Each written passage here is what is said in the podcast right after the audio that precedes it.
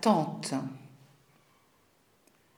Qui séjournera sous ta tente? Celui qui met un frein à sa langue. Ta tente, Seigneur, est un abri pour la parole, un habit de silence pour abriter le Verbe. Le silence est cette parole qui porte à l'aimer le trop-plein de ce qu'on a à lui dire. Une barque qui glisse sur le gué pour transporter les mots d'une rive à l'autre. Une densité de mots cristallisés, un diamant. Tu n'as pas d'autre abri que notre silence et notre soin des mots, toi qui es la parole. Séjourner sous ta tente ne peut se faire qu'avec toi, au cœur de cette extrême pauvreté.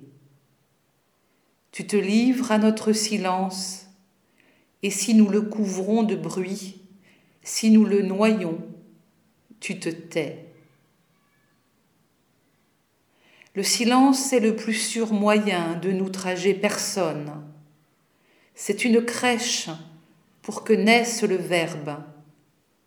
C'est un don, une sainte montagne, un temple où l'homme peut apprendre à parler.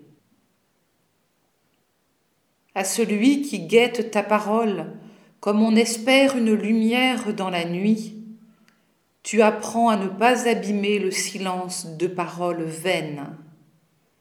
Tu apprends à construire un abri à la parole une demeure pour la protéger du vent du bavardage, un écrin. Apprends-moi, Seigneur, à construire une tente pour ta parole qui balbutie en moi, pour me tenir tout contre ta parole, qui est en moi l'amour nu, comme l'enfant de la crèche. Ô Seigneur, Apprends-moi à soulever une à une les couches de bruit qui me séparent de toi, pour me tenir au plus près de toi, là où tu es au plus près de moi, dans le silence qui prépare toute naissance, dans cette profondeur où ta parole fait ce qu'elle dit.